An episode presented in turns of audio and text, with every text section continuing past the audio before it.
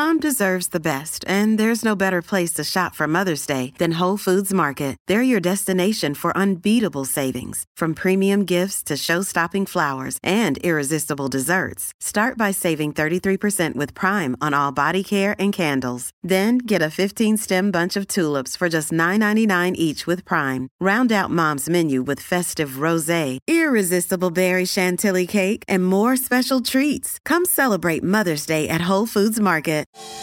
Good morning, Oregon. It's Tuesday, April 6th. This is Elliot Njus with your news briefing from the Oregonian and Oregon Live. An influx of Oregonians newly eligible for COVID 19 vaccines again jammed up an appointment booking website.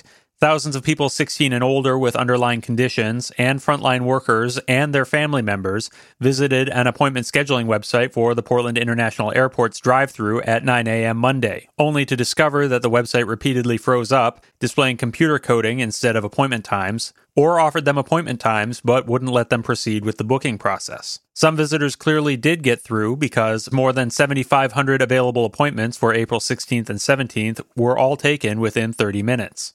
According to Oregon Health and Science University, which operates the scheduling website and the drive through at the airport, the website can accommodate 4,800 visitors at a time, and 11,000 users were online trying to book appointments at 9.01 a.m. Overloaded websites have become a hallmark of the days new groups become eligible to receive vaccines. All Oregonians 16 and older will be eligible by May 1st. A 24 year old Indiana man faces several charges of attempted murder after he was arrested in connection with Portland demonstrations last fall. He's accused of throwing Molotov cocktails at police officers on two separate occasions. Malik Muhammad was arrested Friday in Indianapolis on multiple warrants. He faces charges of first and second degree attempted murder, attempted aggravated murder, unlawful manufacture of a destructive device, and unlawful use of a weapon. Investigators believe Muhammad traveled from Indiana to Portland specifically to commit those crimes and then returned home, prosecutors said. The charges stem from four different occasions in September and October. Muhammad is also suspected of breaking windows at the Oregon Historical Society and other downtown buildings on October 11th. Muhammad is being held at the Marion County Jail in Indiana. Oregon State rewarded coach Wayne Tinkle with a three year contract extension following a breakout men's basketball season. The 55 year old Tinkle now has a six year contract at Oregon State, a deal that expires at the end of the 2026 2027 season. Financial details of the contract are not immediately known, although it is expected that the buyout was increased. Tinkle currently has a $750,000 buyout if he leaves for another job within the next 12 months.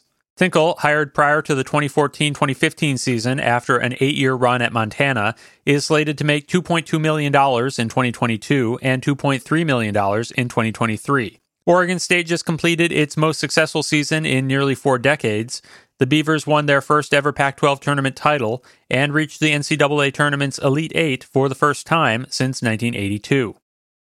Target is shrinking its footprint in downtown Portland's Galleria building. The Minneapolis big box retail giant will ditch two of its three floors starting this month, according to building owner Unico Properties. Target had occupied nearly half of the building. The five star Galleria will now have four floors of office space above a ground floor retail level. Target said the remodel would make the store easier to access and navigate from the street level. Thanks for listening. Find more news at OregonLive.com and learn how you can support our journalism at OregonLive.com slash pod support.